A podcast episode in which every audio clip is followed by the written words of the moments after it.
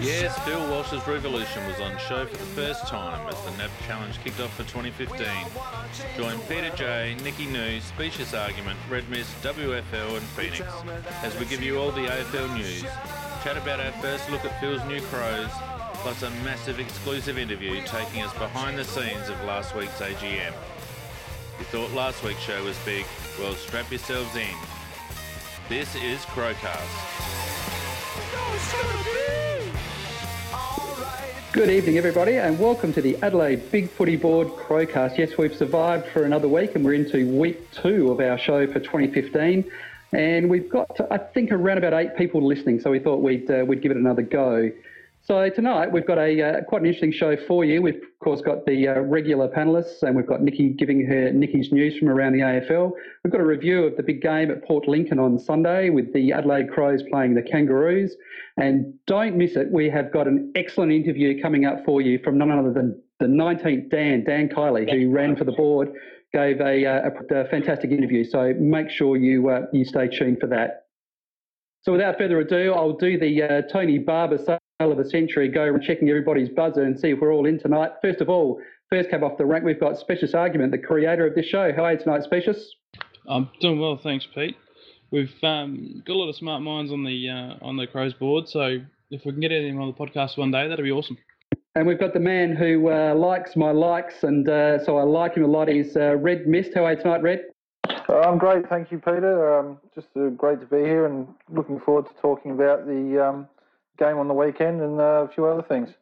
Good stuff, mate. Our techie, of course, Phoenix 67, the man with the uh, the deep voice around his ankles. How are you, mate? How you going? Yeah, sounds good. And uh, the master of the two line post, WFL. How are you tonight, mate? I'm great, Peter. How are you, mate? Very well. And last but not least, the I think we can actually now call her the doyen of the Adelaide Big Footy Board. Of course, I speak of Nikki New. How are you tonight, Nikki? Oh, you're making me blush now. Well, you know the uh, the feedback was uh, was massively popular for you, and uh, rightly so as well, because you did, you did a, a, really terrific job last week. So great to have you back on board this week. It was very hard though, because one of them I really wanted to re- reply with "Thanks, Mum." Good stuff. Um, all right, look. Without further ado, we'll uh, we'll chuck into the show now, and I think uh, top of the uh, the running list tonight will be news from around the AFL, and of course it's Nikki with Nikki's news.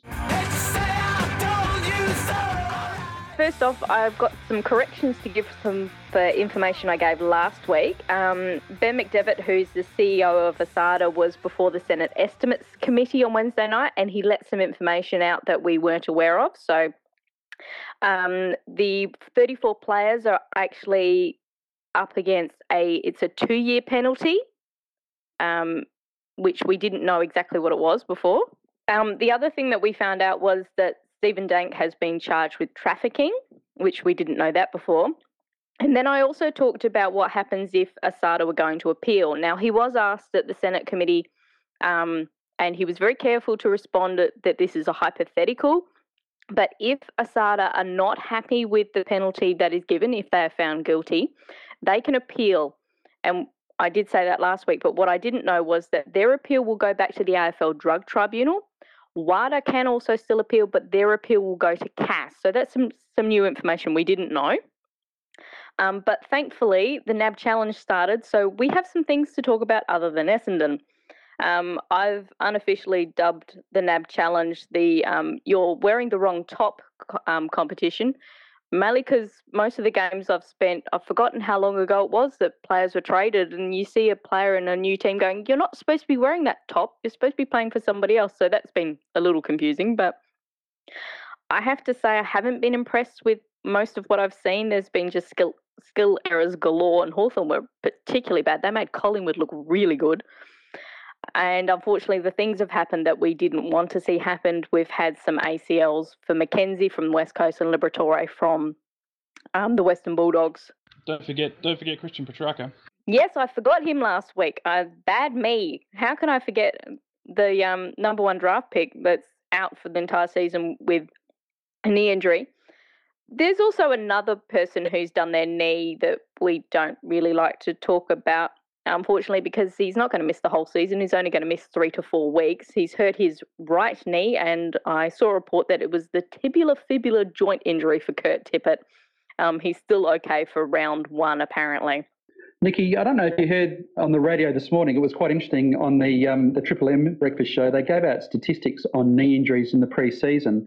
Interestingly enough, uh, it was the it's the case that um, around about forty percent of uh, ACLs are done in the pre-season, going up to 70% done by round six. I thought that was an amazing statistic. Has that got to do with the ground still being hard from cricket season, or uh, uh, you know through summer, or, or is there another another factor attributed to it? I wonder if there's a lift in intensity as well between training and playing and the body's not quite used to it yet. Roo certainly um, seemed to indicate that he thought it was the hard ground. Uh, plus a bit of workload as well, I think. Uh... Yeah, it's, it's, definitely something we don't want to see at this time of year. Um, for West Coast, I think that really has killed their season. Liberatore from the Western Bulldogs, I don't think they were even going to push up anyhow. I mean, it's uh, he's a great little player, so it's it's really not good for their future. But I don't think that's really going to damage their chances because I don't think they had any chance really this season. I think I think it's going to be a long year for Bulldog supporters. Well and truly. They um, have lost an extraordinary amount of talent. Really, they've they've lost Griffin, they've lost Liberatore, they've lost Cooney. Um, it, you know, it's a really. Uh, I, I, think they're a team that will certainly um, shouldn't trouble us, and they should be one of those sides that we uh, that we should uh, should be putting the W in. I know that we should never really get too far ahead of ourselves, but they are in a world of hurt, I think, this year. Although they've got a lot of good young talent, but I think uh, they've just lost too much experience now to uh, be any sort of a threat this year. Yes, the experience that they need, that they, they do have that good young talent. So I think they're going to have some really good run-ons during games where that young talent is going to show through, but they won't be able to sustain it for the four quarters. But the other thing, the, the other news that's come in is that um, Davis and Dawson have both signed on with their teams. I don't think anybody was really interested in Zach Dawson. Um, but Davis was the interesting one because of the former link with us, but he signed on for, for two years. And I think the biggest news of all is that the lowering of the food prices at the MCG is probably the thing that most people are going to be interested in. Oh, I'm re- I'm glad you mentioned that one, Nikki, because that is a that is a big one. And did anybody here um, Darren Chandler over the last couple of days trying to defend his position both on the uh, the Double A Breakfast Show this morning and also this afternoon. It was just dreadful. A pie and coke is under ten dollars at the MCG, whereas a chicken burger and a bottle of water is sixteen fifty at Adelaide Oval. Oh, it's shocking prices at Adelaide Oval. Uh, it's an it's an absolute disgrace, I think. And um, the interesting thing will be is that they're now talking about the fact that Etihad uh, will also drop their prices. And so yeah, it's going to be interesting to see if there's a domino effect and uh, some some pressure is brought to bear um, on the uh, uh on the on the SMA. Look, living living over here in, in Victoria, the, the impression I'm getting with regard to Etihad is what they've said is is look, we're going to discuss it and we'll get back to you. I, I think what they're trying to do is deferring the questions and hoping that people forget about it. I'm not getting the impression that it's something that they're going to leap to. I heard a rumor actually about it, uh, Etihad that um, the ownership uh, issue with AF, the AFL taking ownership of Etihad is going to be brought forward, and it might be in AFL hands within the next 12 months. I heard that exact same rumor, and I do believe it was Dwayne who was um, pushing that one. Yeah, I think you're right. The other thing about Etihad as well is obviously this current interesting little political battle with the Soccer Federation about their grand final. Oh, I haven't heard about that one. Do tell.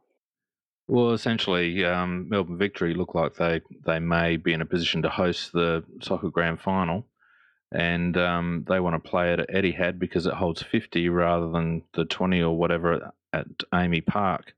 So it'll be interesting to see whether the AFL reschedule the Bulldogs Freo game, I think it is, um, scheduled for that weekend um, to accommodate uh, a rival code.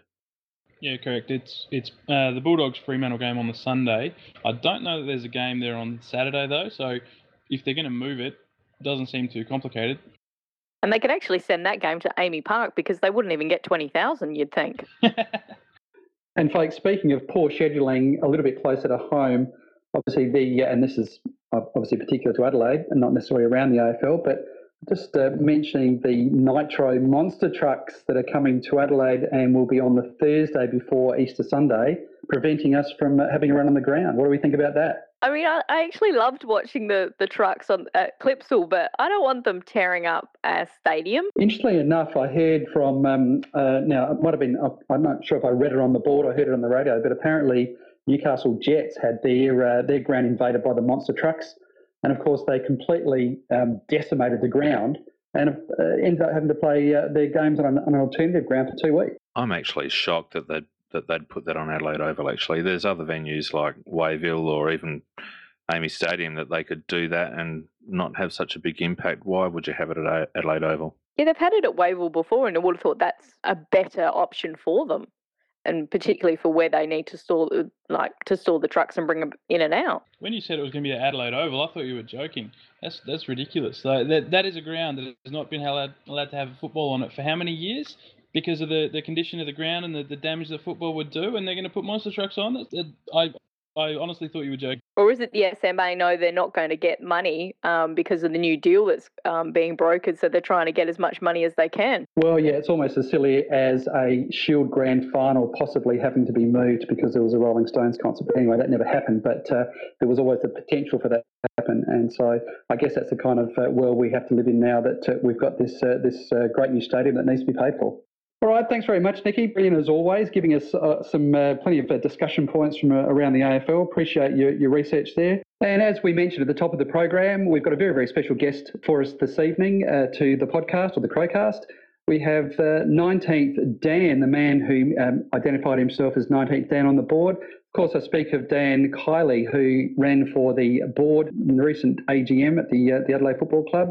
Uh, good evening, Dan. How are you this evening? I'm very well. Thank you very much for having me on, guys. Thanks very much for joining us. And um, first of all, perhaps you could just give us a little bit of the background. Um, I, I, assume that, uh, given that it seemed like it was a mandatory qualification, that you uh, be a former AFL player, that you've obviously got some kind of AFL experience. Um, otherwise, um, you know, you would think that uh, they just wouldn't have even considered you.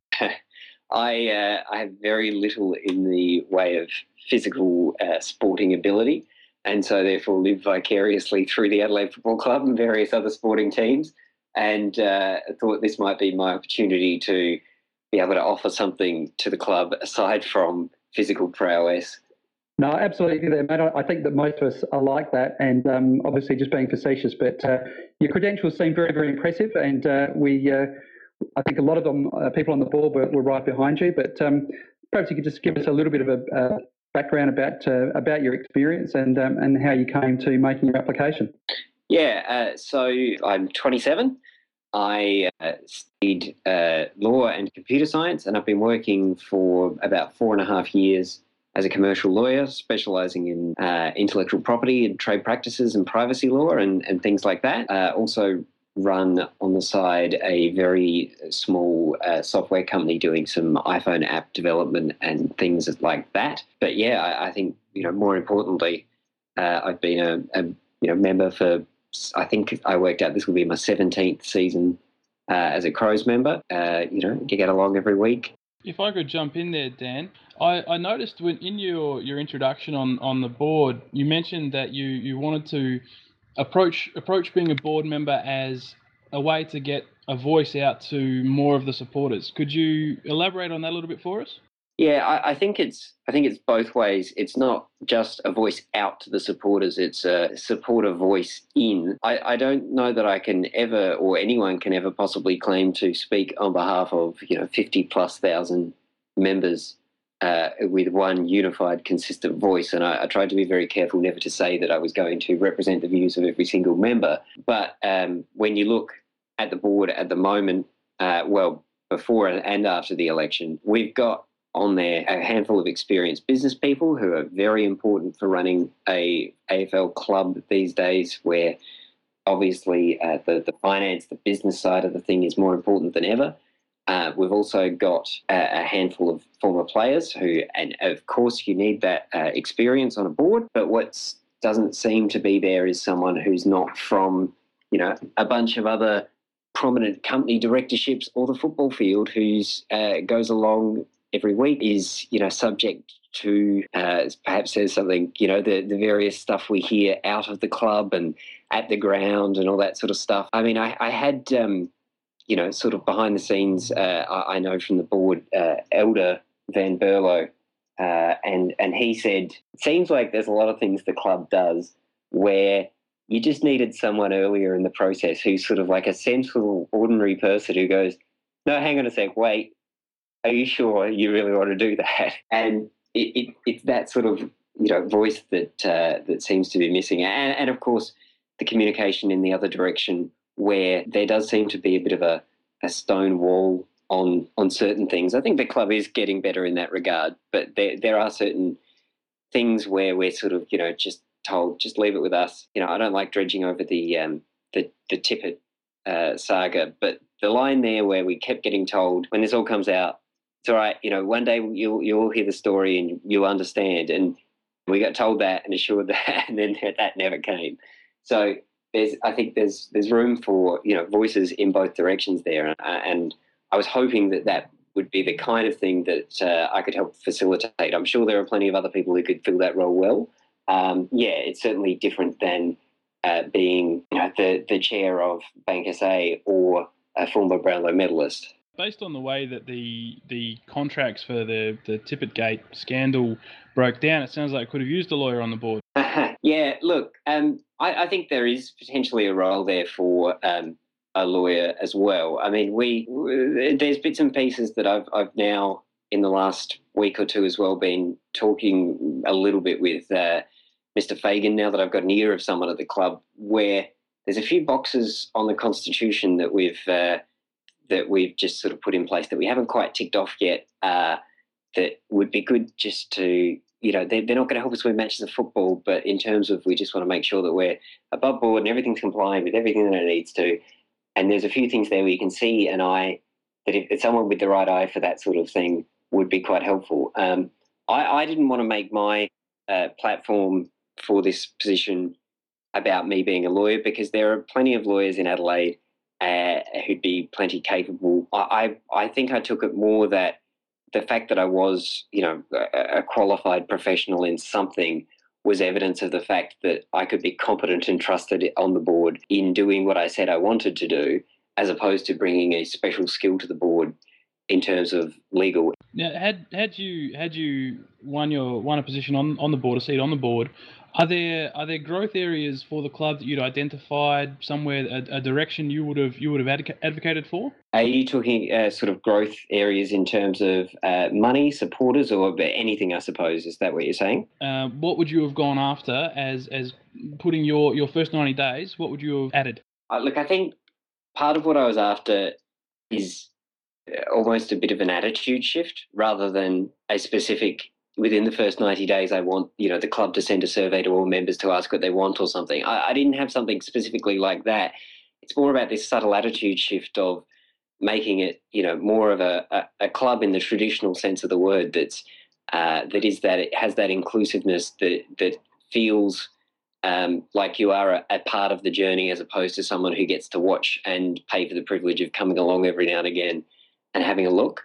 Um, so I don't know that there was anything that that I would have done in the first 90 days that you would have been able to point at and say, you know, that specific, you know, thing is is has got Dan written all over it. But um, that in terms of when the board came to make, you know, the decisions about which way to steer things to help try and steer that in directions that uh, recognise the members as being part of that team. In terms of um I guess looking at the process that you went through, and I, I guess you would have become intimately associated with the club in a way that lots of us would all, all kind of only dream of. Is there is there something that you, as a spectator, as a as a follower of the club, as a member, learned through this process that that you think that our listeners would would benefit from hearing? It's yeah, that's interesting. Um, it, it, was, it was like you said, it was a very different feel rocking up to the AGM because I had people afterwards come up and introduce themselves, like people like um, uh, Tom Rayner, the the membership manager, um, Andrew Fagan, Nigel Smart, who you know knew who I was because I've been through this process and sort of introduced himself for a chat and stuff like that. Which so it certainly, you know, changed uh, things a bit. Whether I fade back into the background I'm not sure. Uh, in terms of things that I've, I've learned, I mean aside from the the actual club itself, part of what um, I feel like I've I've sort of learned out of this that I didn't have before was just I had all these people come out of the woodwork and contact me outside of the club that who put forward all sorts of things that they were uh, passionate about. Just the the the degree of passion that I saw was really fantastic.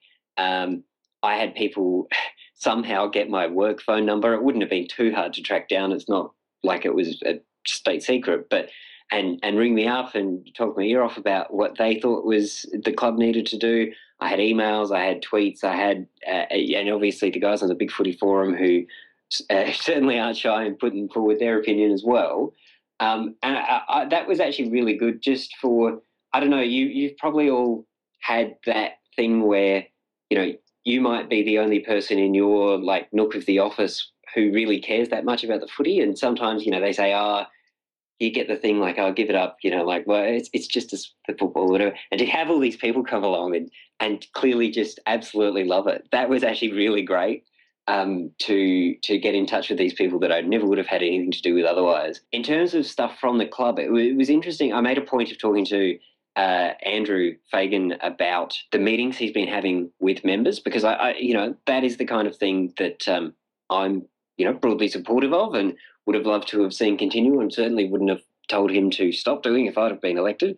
I think that uh, that's a great step in the right direction. And it was interesting to hear his take on those from the other side, where he, sort of talked about, in essence, that there's a lot of noise in there, and you have to sort of uh, take a step back and listen for the the broader trends. You'll go to one of these meetings, and um, you he said they sort of broadly set a vague topic, like they don't sort of dictate. Right, today we're going to talk to you all about you know the the price of hot dogs at Adelaide Oval, but they might say, like today we're going to have a chat about the match day experience last year. How did you find it? What what went well for you, and what could we do better?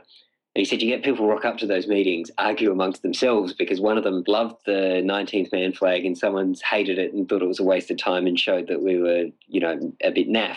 And uh, it was just really interesting um, talking through uh, some of the problems that from the outside we go, oh, well, obviously they should do this, or why don't they do this?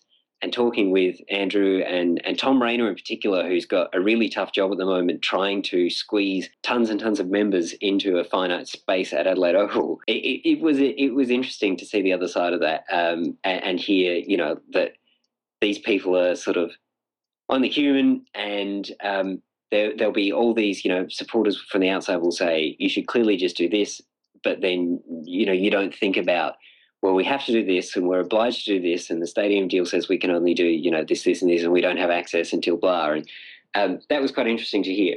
Now, I know on the board there's been quite a bit of discussion about what should happen the next time a member's um, vote comes up. But from your opinion, being involved in it, what could the club do better next time to probably make the process you know, just to improve upon it from the, not only the candidate's point of view, but also from the members who are voting? I think it would have been really good to have seen uh, the member profiles somewhere other than behind the voting login. Um, the candidates were announced, was it the Friday and voting started on the Monday or something like that? And so there was a good few days where all we had was a list of names and uh, and and basically you know empty space to fill. Uh, one election that I looked at closely before this one was the uh, Essendon one, simply because they had nine candidates running for two spots in November last year, just like we did in February, and um, they had a PDF that was that's still available on their website that had all the member statements. They and had a bit more um, sort of you know availability of that information, and I think that would have helped, especially where it's sort of a bit lopsided uh, in terms of the profile of some of the candidates versus some of the others. The 250 word statement that everyone got to circulate to members is is pretty brief, uh, but realistically, you know, if you've got nine candidates, that you're already talking two and a half thousand words, and so I'm not quite sure that anyone wants to be bombarded with anything more than that. We've obviously talked at length on the Big Footy forums about whether or not they should be releasing the uh, number of votes that everyone received. I would like to see that, and uh, as I've said on the forums, I made that clear to um, Andrew Fagan. He said that they probably weren't going to. I sort of then made it clearer in writing that I would really like to see that. And he, I got told, no, we are, we've decided we are definitely not going to because we don't want to discourage anyone running again in future. I'm not sure. I mean, I think if I found out that I came third, which I don't know, I might have came ninth. But if I found out I came third, that might encourage me to run again in the future. But anyway, um, I mean, the the process. I, think uh, in terms of it was conducted at arm's length by the corp vote and all that sort of stuff. So I think broadly speaking that you know they got that bit of it right. Um, but I would have loved to have seen, yeah, a bit more um, uh, just ha- have that information that the candidates have already supplied out there, and then um, obviously it's outside the club's control. But um, it would have been if that was out there. I wonder as well whether we might have seen some of the you know local media um, pick up on a, a, tiny bit more, so that we got stories other than just the ones about Roo and Jamo. Um, I got some good coverage, but it was after the voting had closed, which was a, a bit of a shame. Anyway, um, yeah, I, I, the club handled it relatively well. I think I, am not quite sure then, Nikki, if you're asking the um, the question as part of yours as to whether the club could have conducted this better if certain people were uh, appointed candidates rather than elected candidates, but that, that might be a separate question again. My personal opinion is that they have every right to nominate, and I don't think there should be any restrictions on who can or can't apply. Um, I was just interested to to see where you were, what you thought of the process was. I I agree totally that I think the information should have come out a bit earlier, so that gives us a bit more time um, to have a look at the candidates and and to really do our due diligence if we wish to. Yeah, absolutely. Now that I've sort of raised it, I will just say, like, I I definitely don't think there's any problem with past players running. You you certainly can't make that rule and that that you know start precluding people from running because then you get into ridiculous situations, and that's uh, the complete opposite of a democracy. I, in this situation, it's more just that uh, uh, it was my opinion that the board, uh, given that the board had brought Ricciuto on early, um, you could see that um, it clearly wanted him there. They have a spare spot to appoint someone without putting them to the election. Um, they could have put him straight into that spot. And then we would have been talking about Jamo and seven other candidates from all sorts of backgrounds, and it would have been a much more interesting race. Um, as someone raised recently on Big Footy, it could have been, it didn't have to be a past player, it could have been Graham Goodings, or it could have been Keith Conlon, or it could have been also any number of other candidates with name recognition. Um, and I, you, you certainly can't stop that. And I think that you you never know what might happen in future years where you might find a, a, prominent Adelaide person or a past player who's really unhappy with the direction of the club and can use their notoriety to help, you know, steer something in, in what they see to be the right direction. I, I note um, when we applied, obviously we I knew that Roo would be running for one of the spots. Um, and so I, you know, knew what I was getting in for there. We didn't know who else was running. Um, and I happened to walk past Jam- Rod Jamieson actually works in the same building as I do in, in town and I, I happened to walk past him with someone and I said to them two days before the voting happens, you know what? If Jamo runs, I'm in trouble. And uh, that turned out to be quite, uh, uh, quite, quite the prophecy. But anyway. Dan, can I just ask, were you encouraged, are you encouraged now to run again, or is that uh, that the end of the line for you? Uh, it's, it's certainly, I haven't decided that it's the end of the line. I haven't uh, gone, you know what, I'm definitely going to be back on this horse next year I'm not quite sure. I mean, I, in part, you know, I had certain things that I'm looking for out of the club, and we've got a, a, lot of new faces there at the moment. And so, I, uh, in part, I want to see how they go this year. If, if the sort of things that I was looking to be addressed all start trending in the right direction, then it might be that you know, sort of my reason for running starts to, uh, you know, fall away to an extent. Uh, I, am not sure. It, it, we'll see. Um, in, I've had you know um, what about a week now to sort of mull it over, and I, I still haven't really come to a, a concrete conclusion. I, I, certainly don't plan on you know disappearing from the footy club, but whether I'm looking to unseat Rod Jamieson next year, I'm not entirely sure. And I'm interested in how you went about garnering support, um, given that you were not a well-known candidate in the public. Um, can you just talk briefly about your strategies? Um, we're aware of Big Footy uh, involvement, obviously. But what else did you do?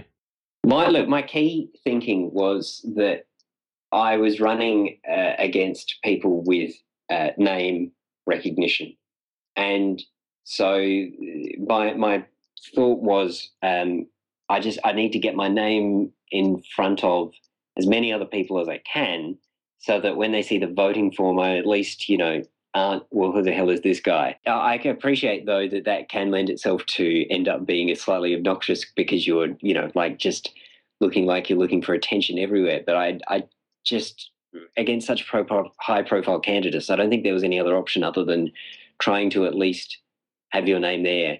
Um, to me, it would seem ridiculous to put 250 words out and then leave it at that. I, I don't know that I sort of know any other way. Like I'm, I'm just used to being able to do things like use Twitter and use make a website and stuff. And so there was never any other sort of. I was never going to do anything other than that. I wasn't quite sure, you know, how involved people would get on um, on various things. I, I went on the um, the Crows um, subreddit, and uh, the moderator there suggested that I, you know, start a, a, ask me anything, and I got sort of half a dozen questions and answered them, and that was about it. Uh, I went on Big Footy, and I got pages and pages and pages. Um, I so I had the Twitter, I had the Facebook, Big Footy, I had the Reddit. Uh, obviously had the website. That was mostly. Uh, I did actually, for the sake of it, set up a Google Plus thing, and I assume that no one ever went there. One thing I did actually do, um, I set up some um, a tiny bit. I dip dip my toe in a tiny bit of Facebook advertising. As I said, I needed to get my name uh, uh so that people had seen it before when they went to vote, and uh, and also given the, as we heard at the AGM that the turnout rates for voting at twenty percent were unusually high. So there was also the chance that someone who might not have thought to vote, seeing something. Um, was would actually become motivated to vote and then go and vote for me. Everything tried to you know, link back to the website. I, I, wasn't sort of trying in, in advertising or tweeting, whatever, to trick anyone into voting for me. I was just trying to get them to uh, think about me. You know, like if you, there were a lot of people on Big Footy who'd clearly had read my stuff, decided it wasn't for them, and that's absolutely fine because I would um, much prefer that to, you know, someone who uh, just blindly went on, saw two names they recognised, ticked the box, and got on with it. Um, anyway, yeah, so I I, I tried um, all sorts of stuff. Dan, I've got one final question for you. Yeah, absolutely. Kitchener bun or Berliner? uh, probably the Berliner with the jam because the, the too too creamy otherwise sometimes with the the Kitcheners. Well, Dan, I know most of the listeners uh, that are with us this evening will hate me for doing this because that has been an absolutely fascinating interview, but we uh, unfortunately need to wrap it up there. We're just about out of time. So just want to say on uh, behalf of the panel and behalf of uh, all of the people on the Big Footy Adelaide board, uh, we're very, very grateful for the time you've taken tonight. we uh, we really appreciate uh, the fact that you've added some uh, credibility to the burgeoning Adelaide Big Footy Crowcast. Um, so it's been fabulous to have you tonight, and I'm sure that all of the posters that listen to this podcast will uh, will take great interest in what you've had to say. No, absolutely. And look, you guys, yeah, no, spend your time uh, talking about uh, you know the trial on the weekend and the the one coming up next week because that's far more interesting than me. I, that's what it's really about. Well, we'll also want to follow. Uh, obviously, now you'll be looking for an AFL career so that you can uh, well and truly challenge those ex players next year. Yeah, Podsy's Podsy's given me some hope that I could still uh, still crack the big leagues, but I'm I'm not sure that uh, it's going to come off for me to be honest. Essendon might need some need some players. Absolutely. Hey, uh, actually, question without notice, Nikki, as well. Have you, uh, you, you last week, uh, you, you know, knew the ins and outs of the Essendon situation. You had the inside word on last week's podcast about the, uh, the Adelaide, uh, who was going to be in the trial team and everything like that. Have you thought about sticking your hand up for next year's board? I don't have um, experience on boards that I think would be um, applicable yet. Um, I do know that my my father could be one that we could kind of push that way because any of my good opinions on football are actually probably mostly um, his opinions that I'm. no worries. Now I'm really risking. Uh, I'm risking my own life now, cutting across Nikki. Uh, I'll be. Uh, they'll have the hatches out for me on the board. So, but anyway, look. Uh, thanks very much. We really, really appreciate your time, Dan. That was uh, Dan Kiley, of course, the 19th Dan, who ran for the board this year at the Adelaide AGM. Thanks again. No worries. Thanks, guys. All right, uh, moving along, we uh, uh, had a uh, our first game on the weekend. It was the uh, round one of the NAB Cup. Of course, Adelaide took on the Kangaroos uh, out at well up there at Port Lincoln, and after a little bit of shuffling around from the AFL, we finally got to get um, a live stream. So we were all had, having the opportunity to have a look. What do we think of the game, guys? Overall, I quite enjoyed it. Um, I thought there were some positives. There were definitely some negatives towards the end. Um, but overall, it was um, pretty good hit out. We didn't really have any serious injuries, and that's all, what we really want to see at this point of the year. Yeah, I've, I've been having a, a brief view of the stats, and there there isn't much to separate the two teams. Uh, obviously, on the scoreboard, very close in terms of scoring shots, overall score. Um, something like positive that I took, despite the, the last quarter fade out, we um, you know got up to I think 53 points in front at one point, and we were never behind. So that's that's certainly um, an improvement on last year. I was uh, particularly impressed with the performance of Jarryd Lyons. Thought he was terrific um, in the guts, and um, I, I, think it was terrific also for the, the, fact that he had that opportunity. I mean, we saw last year that when he did get an opportunity to come into the side, that he was playing across uh, that sort of half forward position with the very very odd run on the ball when really his strength is uh, in and around the, the clearances, and uh, it was just great to see him afforded. You know, I reckon he was in just about every every clearance for every centre clearance for the uh, for the first three quarters. Certainly going to be interesting with a couple of midfield inclusions next time around with Danger and that whether um, Jarryd gets as much time or is using the same role, or or whether that was basically an audition for him to be in the second or third rotations for the mids uh, coming off the bench. Now, is this going to be the year that we see the emergence of Brad Crouch? Uh, game high 26 possessions this week.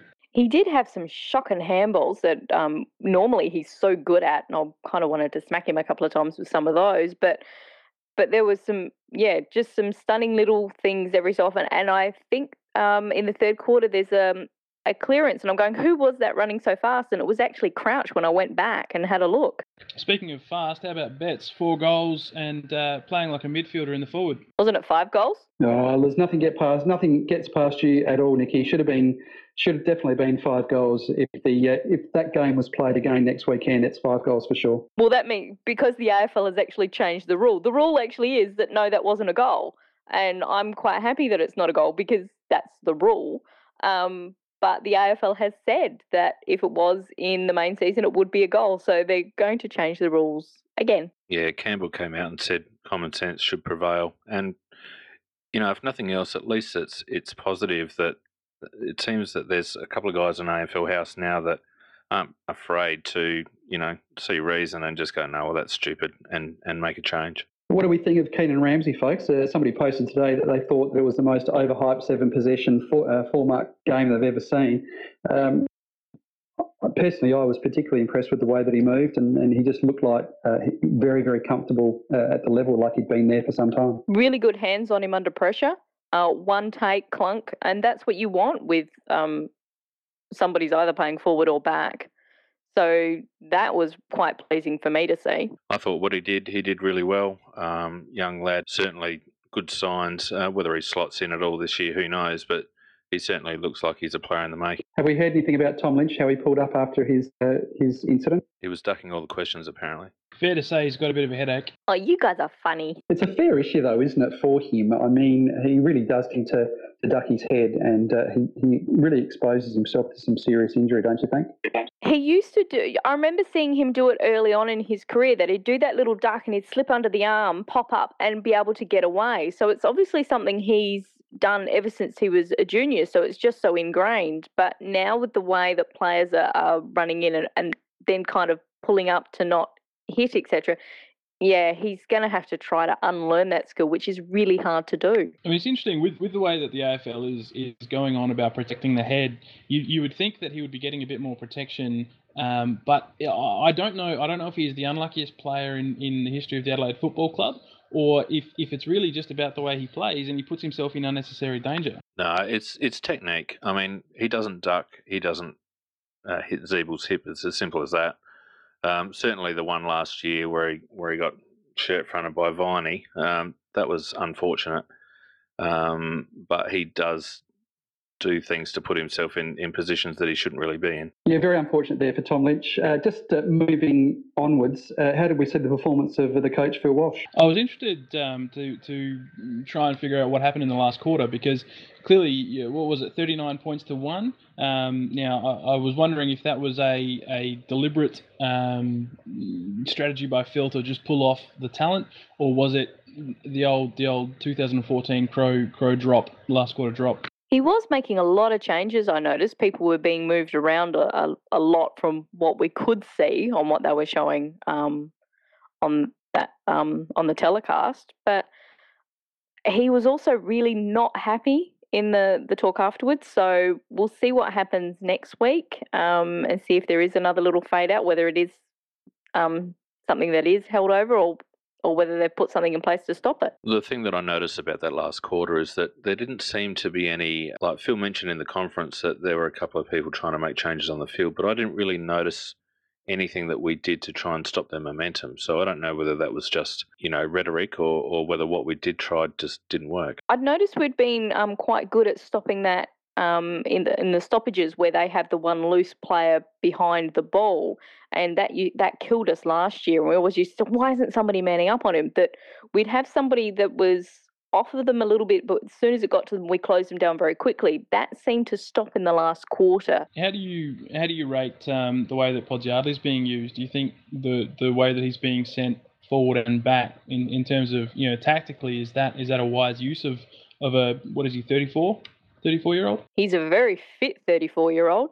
Um, and he's also got quite a good footy brain and a really good pair of hands. I mean, his contested marking is great. So that is beneficial down in the back lines. I think it'll be all about structure for Pod. Obviously, Jenkins was in the ruck, which he won't normally be for that amount of time. Um, we didn't have Cheney, so we lacked a um, you know a mid-sized defender.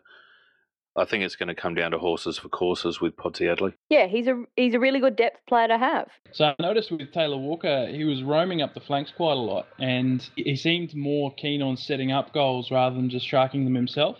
Um, I think as a as a captain, I think he's going to do very well. Our forward structure was really interesting, actually. We had our smalls playing deep more often than not, and playing two sort of marking lead ups. We didn't. If anything, we had the um, the second string tools dropping back with Eddie, um, but we didn't have that tool presence deep. We were certainly playing high. Did anybody uh, notice the uh, the kick of Reilly O'Brien? I, he um, had a fairly bad kick for goal, I think. He had quite a good game, but my podcast, uh, sorry, podcast, what am I talking about? My st- uh, live stream dropped out, unfortunately. Did anybody see that kick for goal? Apparently, it was one of the worst of all time. It did a rotation before it hit his foot.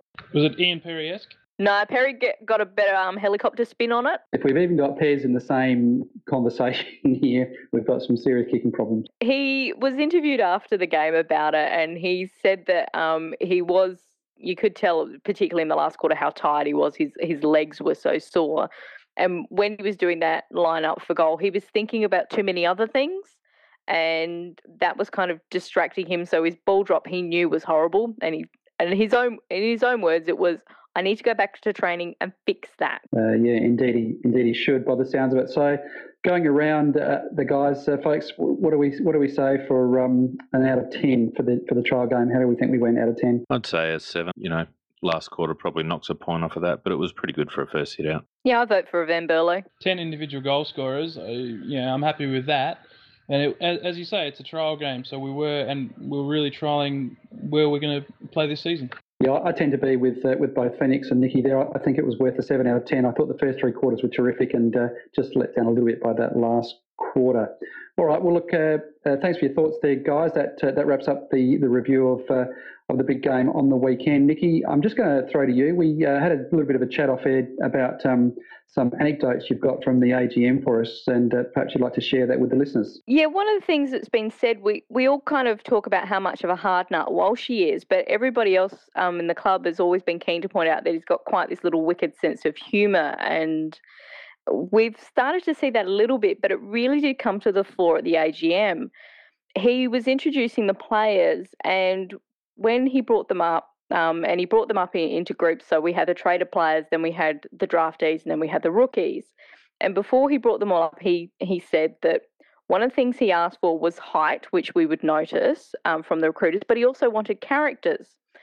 And the first thing that when the players got to the club, he asked them, What are you famous for? And so when Cheney and Loudon came up, he got them to tell us what they had told Walshy. So for Cheney, um, he's the only redhead who can tan, apparently. Luke wasn't a little bit too sure, but then Walshy piped up that you love your dogs. And he apparently owns two Dachshunds. Um, Luke told us that Walshy refers to them as ferrets with legs, and also that if anybody's driving past Seaview Road down Henley Beach Way to look out for the two little Dachshunds and not to run them over because um, Luke really loves his dog. When the draftees were then um, brought up, they were they had to nominate. Cheney had to nominate two. He nominated McGovern and Dear.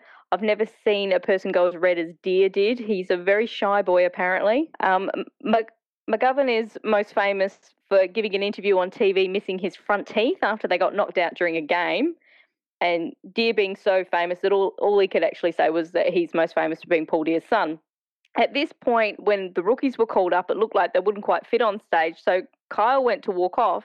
Walshy's leaned over and admonished him that Kyle, team first around here, and made him get back up, which was um, quite amusing.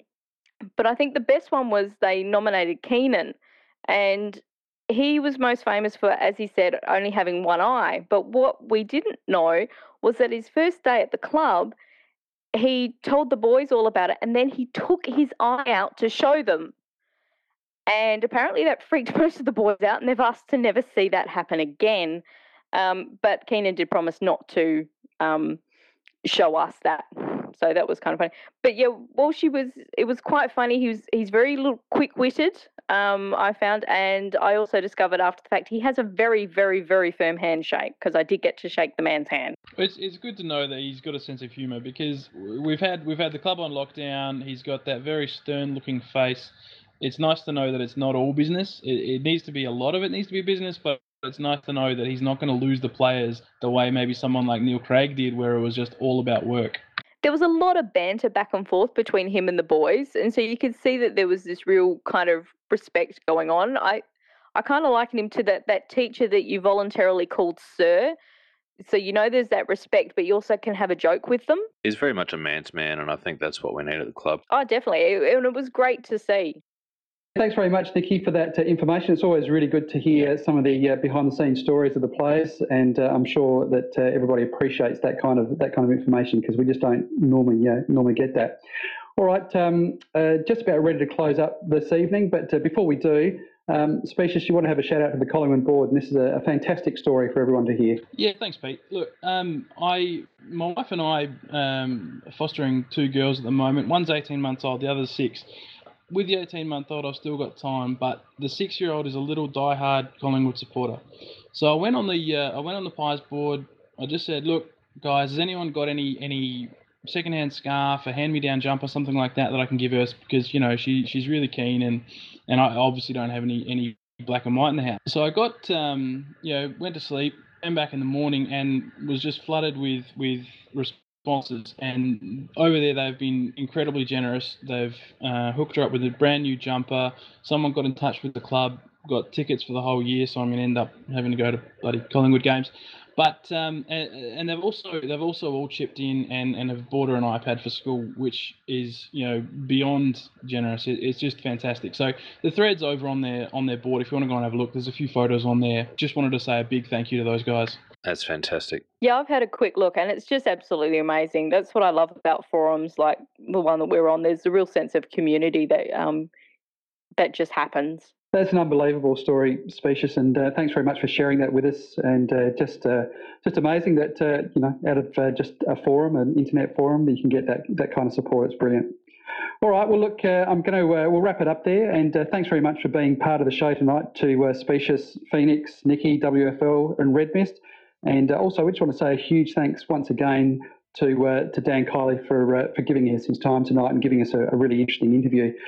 Looking forward to next week. We'll have a uh, obviously a preview of the big game against Geelong, and um, hopefully uh, with uh, his effort on getting uh, Dan in tonight, uh, Phoenix will be able to work on Gillon McLachlan, and uh, Specious can work on um, on Fags, and uh, we can get a, a, similar kind of interview. But uh, that's all for us uh, tonight, folks. thanks very much for listening. We look forward to catching up with you again next week on the Adelaide Big Footy Crowcast.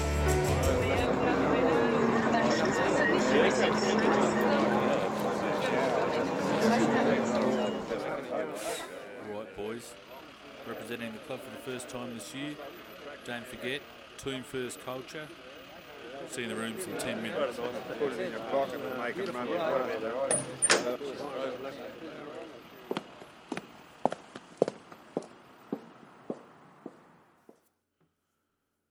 Oi, Campo, where's the boys, mate? Oh, oh gee, Walshy, uh, they're still on the bus, mate. What the? Oh. Tex! Tex! What the bloody hell's going on, mate? Well, Walshy, this is team first culture, mate. We don't know how to get off the bus because we don't all fit out at the same time. Oh. Jeez, Campo, it's going to be a long year, mate. This has been Crowcast, brought to you by Casmar Event Technologies for all your live audio and studio recording needs. See you at the footy.